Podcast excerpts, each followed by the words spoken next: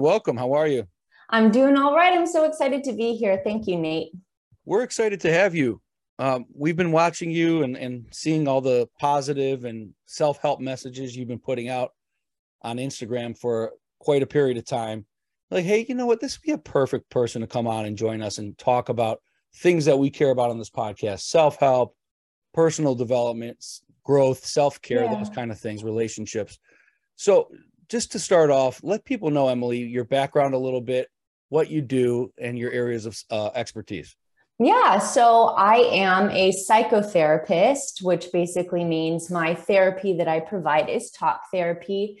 And my licensure is I'm a marriage and family therapist, which means that um, my training is in relationships, how the family operates as a unit, how that impacts the individual, um, so, looking at relationships as a system. So, when I'm treating my client, I want them, of course, to individually get well if I'm meeting with just an individual. But when I'm working with them, I'm always thinking about them in the context of the relationships.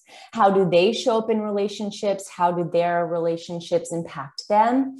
Um, what their family of origin stuff looks like. So um, that's how I tend to work with my clients. And I treat a whole variety of things.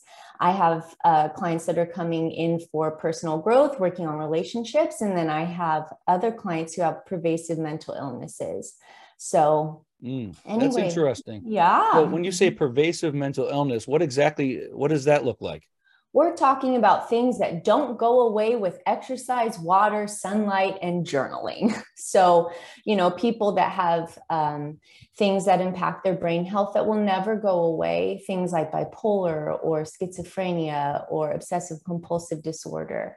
Mm-hmm. Um, so there are things that people do have to endure for the entirety of their life, and it's a really heavy load. I would imagine. Yeah. Someone mm-hmm. with bipolar, for example, you know mm-hmm. that they're living with that for the rest of their lives as you just mm-hmm. alluded mm-hmm. to yes so how what are some of the things that you're doing to help them at least mitigate those crazy swings from super high to super low etc mm-hmm. So, one thing that I do is I definitely try to be in contact with that individual's um, psychiatrist. So, that's a doctor that prescribes medication. And so, because I'm the one that sits with my client more than the doctor ever will, we try and collaborate for the person's health. And then, um, as you can imagine, dealing with an illness, really of any kind, not just mental illness, but it can be so incredibly alienating and you can feel so alone. And so, to have a space space where you don't have to come in and try to get somebody to understand why you're suffering so much. There's just this knowing and understanding. Um, I'm also there to help just keep an eye on certain mood swings and see uh, when things could get dangerous for the person. Because in general, we're trying to keep people alive. Um, so we're figuring out coping skills for surviving, as sad as that may sound um, that is part of it. And then also, people with mental illnesses can still live beautiful lives. So they want to work on their relationships too. And so we are also talking about how do we incorporate your illness and caring for you? How do you explain that to a potential partner? How do you raise your children well in spite of these things? So, yeah. I was so, going to say, do you, sorry, Nate, um, do your clients come to you willingly knowing that they think that they may have you know one of these type of illnesses or is a family member often referring them to you or helping kind of coach them along to get some sort of treatment or, or help? It's both it's both. Sometimes people come in for something completely unrelated and then i can see that there are concerning symptoms or some people they'll struggle with depression or or these mood swings for years and years and they just think they're broken or they're lazy or something's wrong with them because they're not trying hard enough. And so to be able to tell someone hey you're not broken you have an illness let's work with it you know some people they find it incredibly relieving and other people it feels like a burden like it's a curse forever so that's sensitive right how we discuss um, potential diagnoses yeah, that's actually where I was going to go with that. Mm-hmm. Is that yeah. it's got to be challenging at times to to some people that don't even know they have this disorder. Sure. And then come and then uh, uh, how do you so how do you diagnose a disorder generally? So, Sure. So most people do have the sense that something doesn't feel right. Um, and so I'm just listening for various symptoms. If I'm hearing people say, um, they're referencing things that they're extra paranoid or, wow, I have all this energy. Oh my gosh, Emily, you know, I only slept two hours last night and I feel so good. I could take on the world. Guess what? I started five projects. Um, but then I know that they, when they called to come in to see me, they were talking about feeling very depressed and no energy. Um, honestly, though, diagnosing is something that with time, it really helps. Mm. You know, mm-hmm. I think about my days back in school or internship hours. I mean, diagnosing was so tricky for me. I was scared to do it, I felt uncomfortable doing it. And now, after years and years of practicing, it's it it comes more naturally. Sure. So yeah. Oh, that's that's interesting. So we wanted to get into a few different topics. Uh, we're taking these just directly from your Instagram. Okay. Um, so Do let me, it. Let me pull them up. This is the famous Instagram of uh, of Emily Sanders Therapy. Um, yeah, the, for whatever reason, the word famous that weirds me out. You know, honestly, I just do Instagram because I feel like it's a way of giving back. There's a lot of people that need therapy, but they just can't afford it. We don't have enough clinicians. It's still very much a luxury item. And um, and then also there's a, a lot of um, I don't want to use the word bad, but clinicians that are not helping and so I also want people to know what they should be expecting as a consumer. So I, I got to go back real quick before we get to some of the Instagram do uh, it messages. Yeah. Back to the disorder and the bipolar. So you, you diagnose somebody. I assume that if that person's in a relationship, especially, mm-hmm. that that person's partner has to become part of the, your sessions and i assume that you have to you know kind of coach them as well to understand what the entirety of their situation really looks like for the rest of time. Sure. Mm-hmm. How yes. and how is that? And how do you handle the spouse or the partner of the person with the disorder? Well, it is it is really scary. So I will say a lot of mental illnesses tend to blossom in our late teens and early 20s. So when somebody is having new symptoms show up, um, after their late 20s, we consider that to be a late onset. So, part of the reason that I'm saying that is because a lot of young people that are getting diagnoses are not married yet. And so, we can help teach them language as far as what they can help their partner understand. But in general, yes, I do want, if somebody is married or is going to become engaged, I really do encourage that their partner comes in. One, so I can do some of the heavy lifting in terms of educating um, them. So, yeah, and to let them know, hey, this is this person might not respond the way that you want them or expect yes. them to respond in certain situations. Yes. And then you guys have to do be mindful and then say, okay, this is one of those moments. How do we now, how do we mindfully work through this moment? Mm-hmm. And yeah. it sounds so grim, but if you're going to marry this person, that means you're marrying this set of um, extra zesty complications. And that's that's okay. We just want right. the two people to come in knowing what they are in for so they can partner against the illness and not end up fighting against one another. Go ahead, Lynn. And I imagine too, if you have clients that are coming in, you know, that aren't treated, like mm-hmm. you said, in their early 20s versus their later 20s, I can imagine it gets worse over time, right? I mean, it can. It depends on the issue. You know, our brains are an organ, especially if someone's dealing with uh, more psychotic issues. It is really, really hard on the brain. It's very taxing. So, yes, it can get worse over time. But if we're treating ourselves with compassion and treating it like a sickness, hey, what do you do when you're recovering from a fever? Give yourself space to mend, then it, it helps a lot. Yeah. Makes sense. So this is a good segue into uh, some of those topics that we talked about. One of your recent posts was uh, emotional maturity looks like, mm-hmm. and then you have a whole set of bullet points. Let's talk mm-hmm. about some of that because emotional maturity.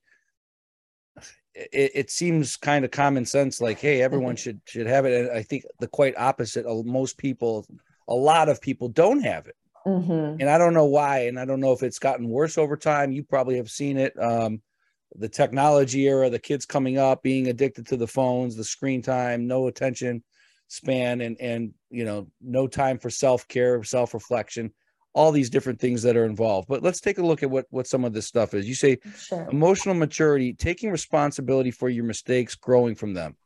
Mm-hmm. Being able to tolerate your unpleasant emotions, increasing mm-hmm. comfortability with being vulnerable.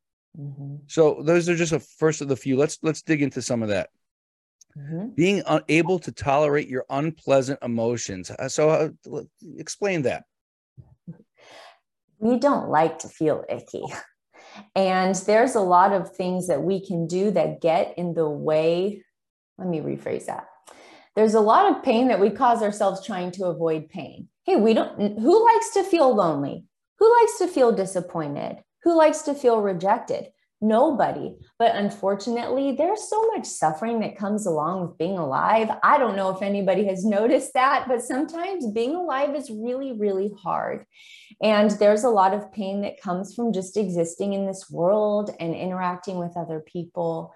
And we have to learn to tolerate those big feelings because if we can tolerate feeling sad or disappointed or pushed away or let down, uh, really contributes a lot to our resiliency. Mm. And um, so it's really, really important. And ideally, we have parents that when we're young help us uh, come alongside of us and help us shoulder big feelings together, right?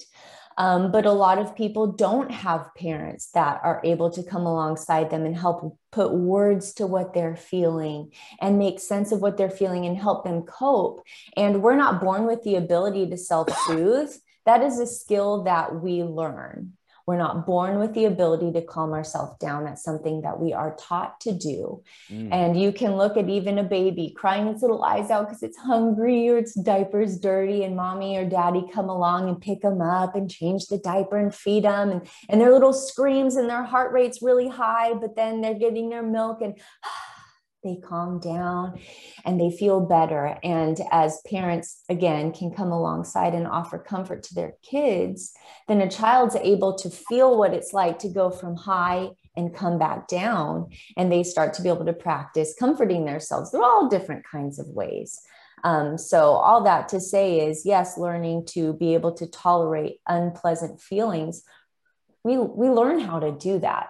Yes. It's mm-hmm. so important, too, to your point it builds character, it builds resilience.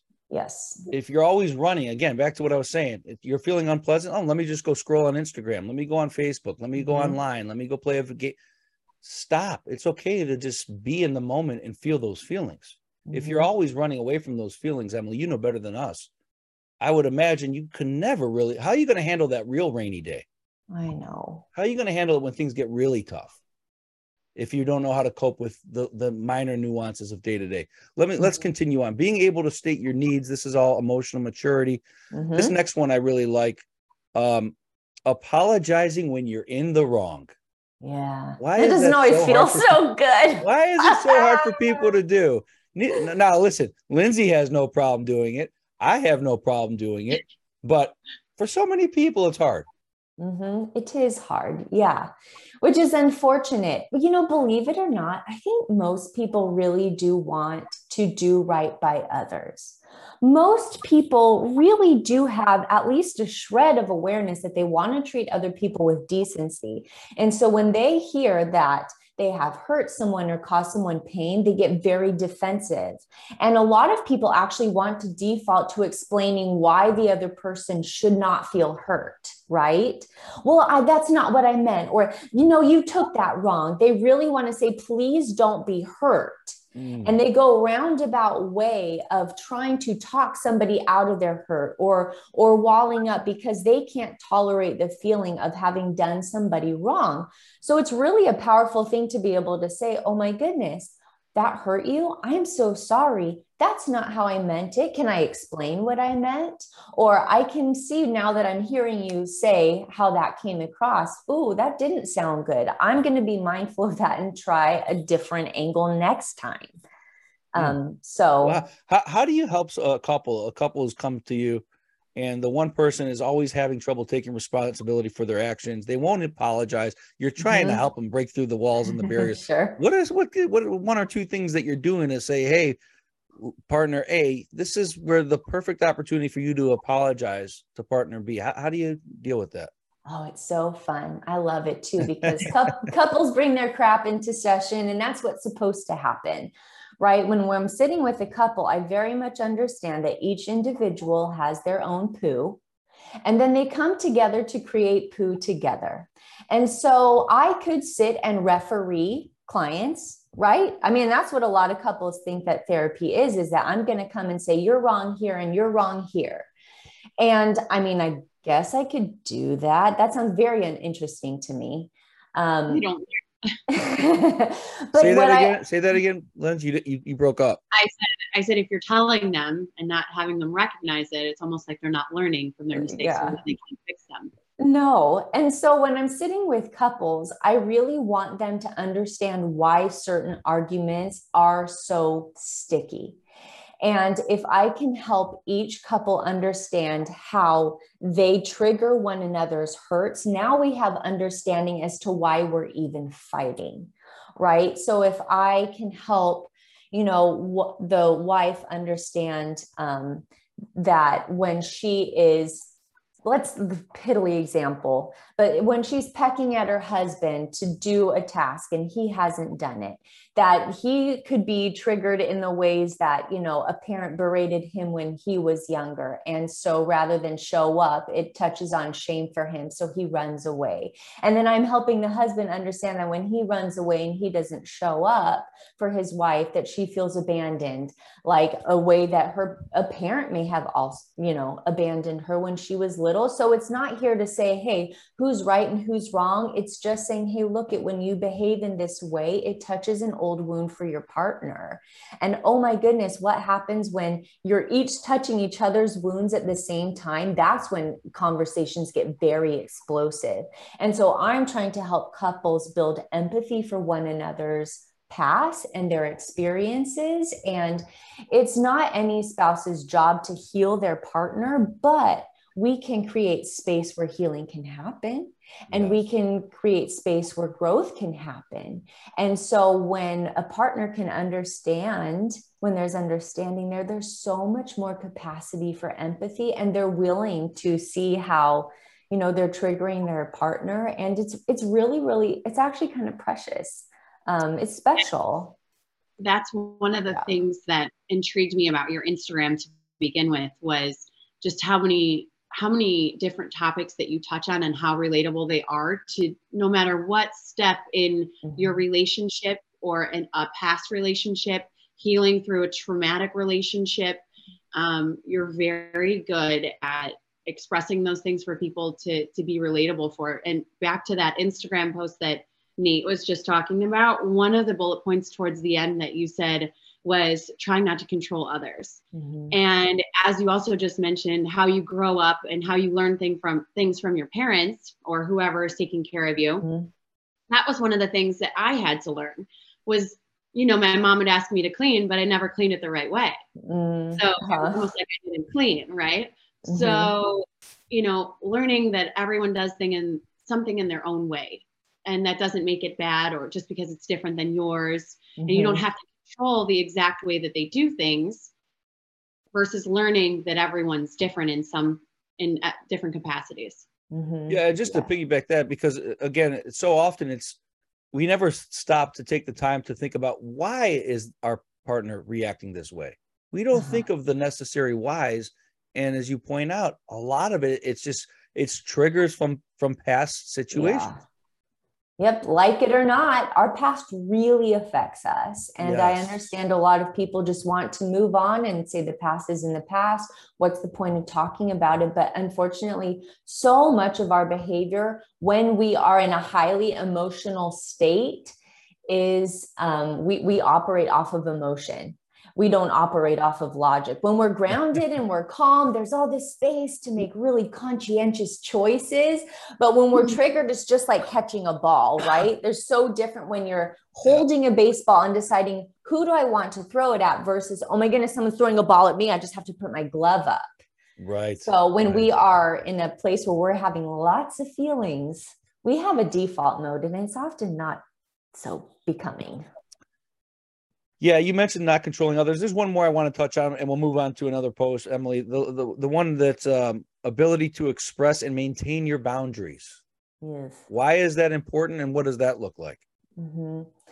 Well, expressing our boundaries is so important because it's not just don't do this to me, don't do this to me, don't do this to me. There's a lot that goes into our boundaries. And that means that one, we have to have put in the time to understand what our own limitations are, right? What are the things that I need? What am I capable of? What am I not capable of? What feels good to me? What doesn't feel good for me? And being able to, one, identify those things and put them into words and for even just for ourselves and then to go a step further and let someone else know what our limitations and our needs are it's it's actually really it's challenging. Mm. You know, it sounds so simple in theory, but for a lot of people, they're not even wanting to put in the time to face their own limitations or needs.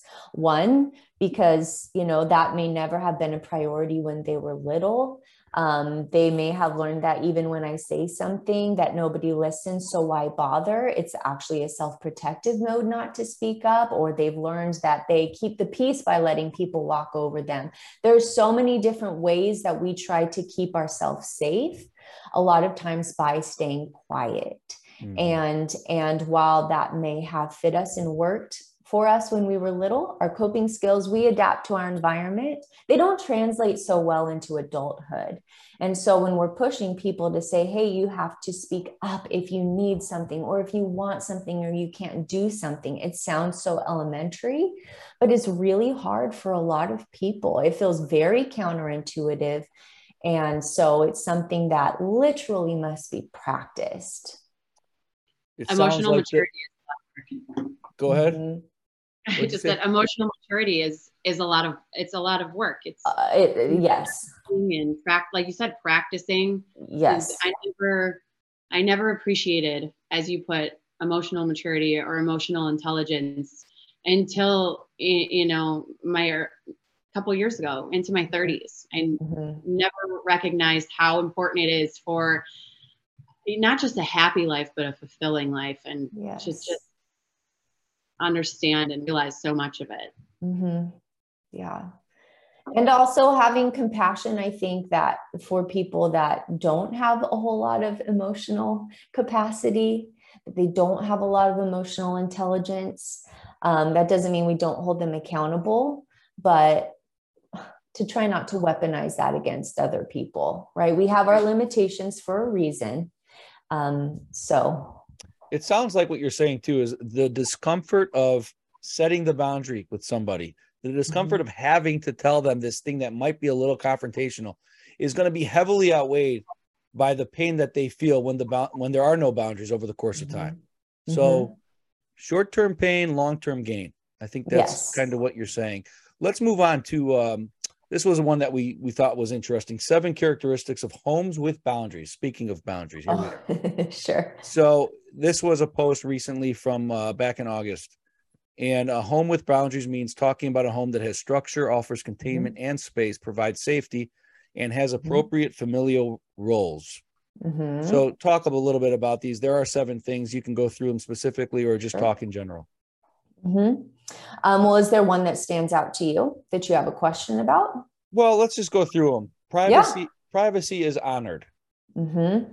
Yes, we all need privacy. And there's a difference between privacy and secrecy. And sometimes that gets really confusing for parents, right? It's important that everybody understands there's no secret keeping. Secrets are toxic to families and and um, it creates a lot of confusion and a lot of eggshell vibes in the home. But privacy, we do have the right to be able to pull away and sit by ourselves if we want, or the right to our own thoughts. And so we should have personal space. There's a lot of homes where children are either given too much space and they feel they feel lost or they have absolutely no space and they feel completely smothered. And we're trying to balance that out. Everything is a balancing test in life. Oh, yes. It, yeah. it really is. Uh, number two, clear limitations are established. We've kind of mm-hmm. talked about some of this stuff mm-hmm. with boundaries, but what, what do, you, what do you mean about mm-hmm. limitations? Well, the, okay, so the first thing that comes to mind is I've had several teenage clients who have have talked about their frustration with how parents will set a rule for the home and there is some sort of disciplinary measure and they'll say, "Yeah, but I know that my parents will forget after a day." And believe it or not, they are frustrated by that because it starts to chip away at the trust in their parents. Because listen, you got to follow through on, yeah, we'll go get ice cream after school. Yeah, keep your word. But if you also tell a child, if you cross this line, this is what you can expect, and you do not follow through, that also takes away from trust in the parent. Mm-hmm. I've also had teenagers too who have said, I've had two specifically say, How bad do I have to get before my parent tells me no? Wow. I don't feel like they love me.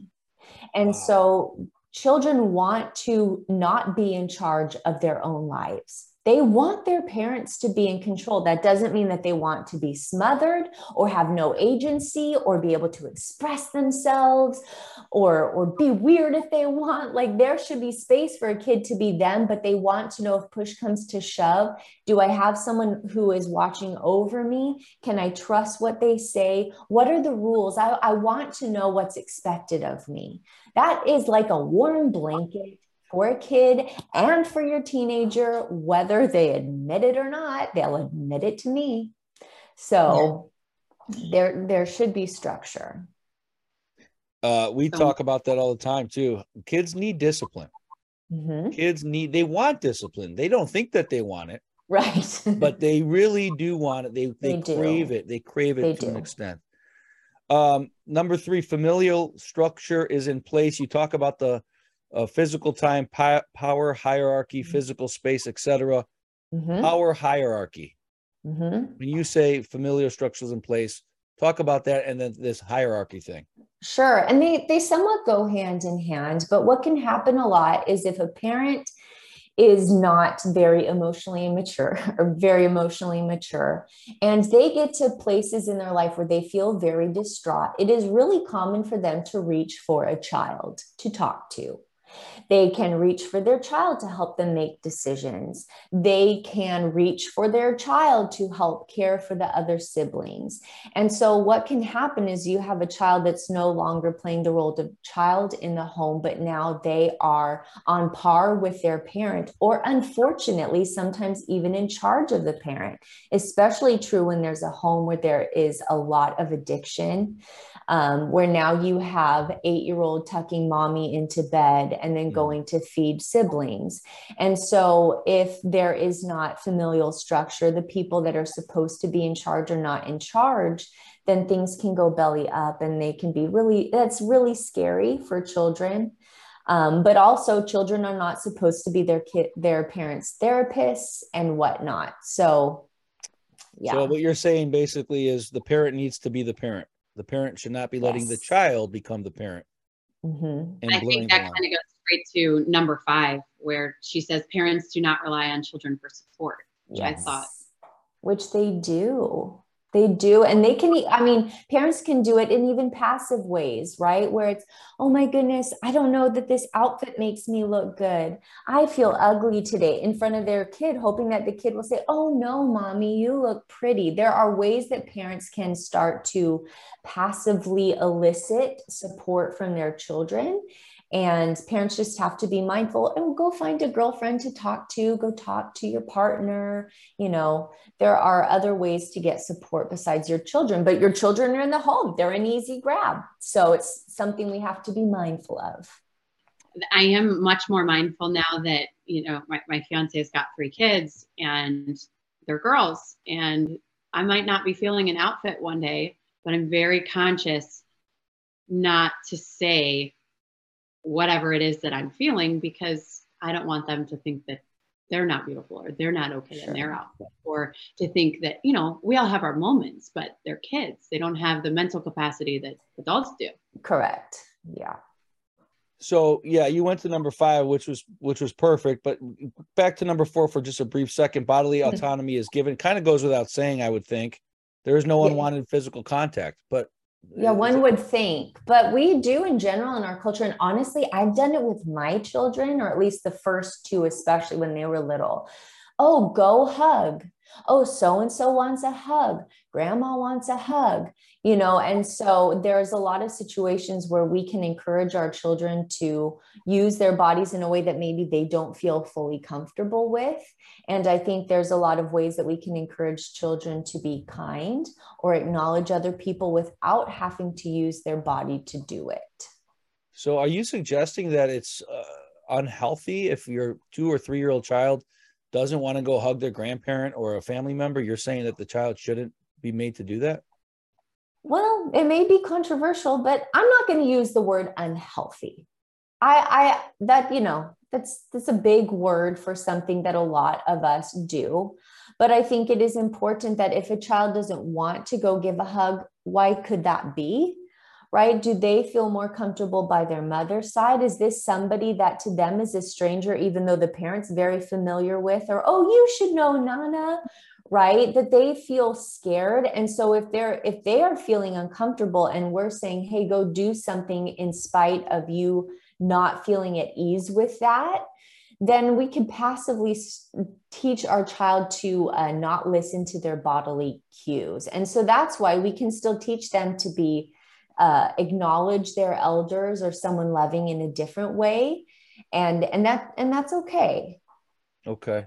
Mm-hmm. So, but you're you're when you say that to me, the flip side of that coin is if a child that's two three years old is growing up in an environment where they never want to give somebody a hug, a family member, a loved one, a mom, a dad, and you allow them to never do that, I would imagine that that sticks with them into their adult lives, into their young adult lives, and they might not ever want to show affection to anybody. So I know it's an extreme thing, but sure. I think what you're saying is is there's probably more again back to the balance don't always force the child to hug, but teach them mm-hmm. what a loving environment might look like without the physical contact. I think that's what you're saying.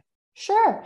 And and what we're emphasizing is not that warmth can't be a part of relationships, but just if you're feeling uneasy, you don't have to use your body to go and make somebody else feel better. And and most children they actually really do want to be close to people. So we want to encourage them to let their intuition tell them like who's who feels like a safe person? And maybe they don't want to hug grandma when they first get to grandma's house because they haven't seen her in eight months. But by the time they've had the cookies and run around the house that by the time they leave they're ready to hug so I, I, I don't think parents need to get scared that they're going to inadvertently teach their child a different message right like an anti-social yeah. for an extreme, right. extreme yes thing. yeah, yeah no um, number six it is safe to ask for help Mm-hmm. So is that is that the children feeling safe? Is that what you're saying? Mm-hmm. But a parent should be feel safe to ask for help too, right? Just in general, that there's a feeling in the home that if we need help, we ask for it. It's such great modeling to see children watch, you know, daddy ask, you know, their mommy if uh, she can lend him a hand and vice versa. Or for mom to say, Oh, I'm feeling really down today. I'm going to go talk to daddy for a few minutes in the living room. You guys go play. Like that's, that's beautiful modeling. Um, a lot of children don't want to ask for help because they, one, they may get some kind of reaction such as, well, you should already know how to do that by yourself. I showed you that last week. Or can't you see I'm busy? Ugh and or they're busy helping someone else. And so a lot of times the child one they're scared of the reaction they're going to get. They don't want to feel stupid. Or they feel like they're doing their parents a service by not asking for help. This is the way i can help mommy or daddy by doing things on my own. And to some extent that's great. We want kids to grow to be able to help themselves. But listen kids don't stop needing our help to some capacity. And so um, but there are a lot of children that feel like that is the way that they can be helpers is by not needing help themselves and you say that children should grow to learn how to help themselves which goes perfectly into number 7 mm-hmm. uh, age appropriate decisions are encouraged mm-hmm. don't treat maybe a 10 year old like a five year old for a very elementary way to put it, but explain yeah. that one. Yeah. So there's a lot of parents that the, the, there's a pretty big split where we have some parents that think that children should be far more capable than they actually are. And that is something that having my own children has really, I think, rocked me. I remember thinking when my first was like two, and me and my husband would be like, oh, just wait till she's old enough to do X, Y, and Z all by herself. And oh, we're going to feel so free then. And then five comes and we're not as free as we thought we were because there's a whole new set of needs. And so there can be a lot of parents that feel very frustrated by the neediness that comes with parenting. But unfortunately, being a parent means having little humans that need you. And that means when you're they're 13 and 15. So going back to age appropriate you know decisions is there are some parents that they get so frustrated that they push their their children into a space of independence too soon which is very anxiety provoking. And then we have parents on the flip side that are really scared of their children becoming their own person and making decisions without them and going into the world and those parents can start to undercut decisions for the child and start to make decisions for the kid that they should start to release, right? Like maybe, you know, when you have a one year old, yes, you pick the onesie for them, right? You put the clothes on the one year old. But then by the time the kid is two, two and a half, maybe you're pulling two shirts out of the drawer and saying, which one do you want to pick? And then by the time the kid is six, you know, they're digging in the drawers by themselves and choosing from what's in their drawer. And then maybe by the time the kid is 10, you're taking the kid shopping with you and saying, What do you like out of this? What, you know, what represents you? So, piddly example, but as the child ages, we're slowly releasing agency back to the kid. Mm-hmm. And that's a tough thing for people to do because you're always yes. looking at your you look at your even your oldest child you look at as that little baby because it's that's what it is to you. It's hard.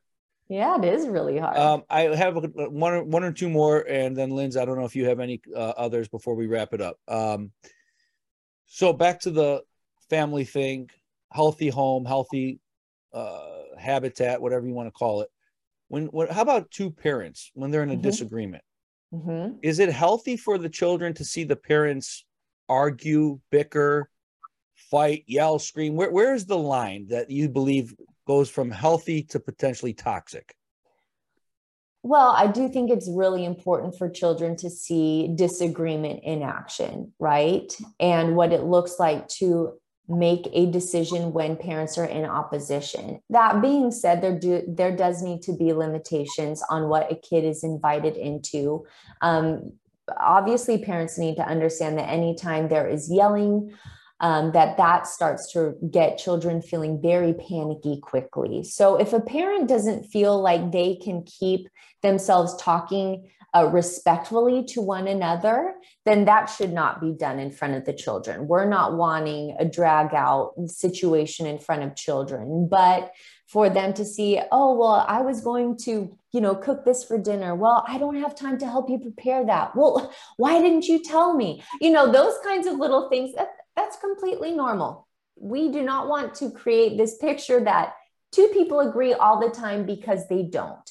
But we're not wanting children to have insight into intimate details of um, the parent's life. We're not wanting kids to hear, you know, that there is some sort of lack or urgency. We're not wanting to scare children with what's discussed in front of them. So I think Absolutely. minor spats, that's fine, but children should not be privy to uh, certain things that could be very upsetting. You have any more, Linz? No, I just love every time I see one of her posts. It's just so relatable, no matter, like I said, no matter what walk of life you're in at that time. And it's also true. And a lot of it, um, when you read it, as you become more aware of emotional intelligence and self help and growth and things of that nature, I think that it's stuff that you might know subconsciously or you've read mm-hmm. before or you've seen somewhere and then when you see it again you know i you're like oh okay you know this is normal to feel this way this is how you know i should be establishing boundaries in my relationship i should be more like this with my kids it's just it's super what the work that you're doing is super helpful not only for your clients oh. but for your social media audience and i do appreciate Thanks. that oh that's you know, so kind of you to say. Instagram can be such a highlight reel and you know yeah. stuff that's not real life and to see stuff that is real life is refreshing. Yeah yeah I, uh, how long have you been doing that for and when did you when did you really start seeing traction emily with the uh, instagram stuff? Oh um good heavens. I started my instagram in 2020 in summer Jeez, and i long ago no, and I didn't have the intention of it being a thing. I was just sharing other clinicians' stuff. And I honestly, I went on there because I wanted to make friends and I wanted to connect with other therapists in my area. It sounds so pathetic. You know, I'm almost 40. I'm like, I want friends. Um, but then over time, um, I just thought, well, I'd like to speak about the things that really matter to me. And so I just started putting out my own stuff. So it was kind of an accident, um, but it's been a gift. I really love to teach. And so it's an outlet for me and I enjoy it. And I, I want people's personal growth to bring them closer to others. You know, if we're, if we're growing as an individual, our relationship should be growing too. So, yes, no one's an island. Um, and I've asked this to several other people in the mental health space, so I'll ask you as well. You mentioned sure. 2020, and of course, that was the year COVID hit us, and mm-hmm. we've been forever changed. It feels like. Um, I assume that that's been a big thing that you've dealt with, an uptick in your clients, people that are coming to you. There's a more. Do you find that there's more sadness now than there were several years ago?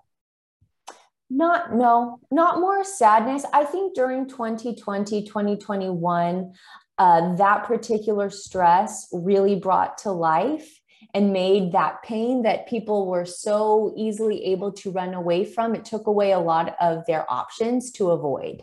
And so there are a lot of people that for the first time really had to sit with their shit. Are we allowed to they had to sit with their own no, you could issues. Yeah they had it. to sit with their shit for the there first time.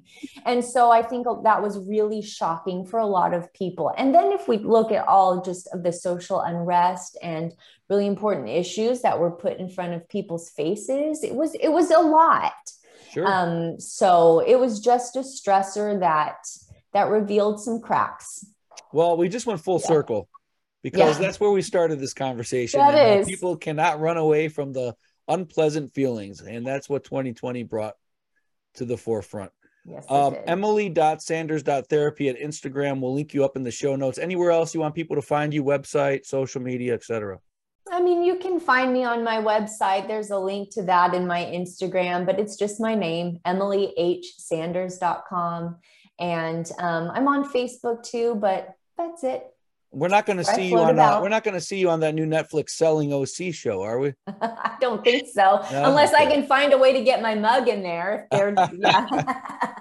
uh, this is fascinating stuff. We really appreciate your time and wishing you all the oh, best. You're welcome. Thanks, Nate. Thanks, Lindsay.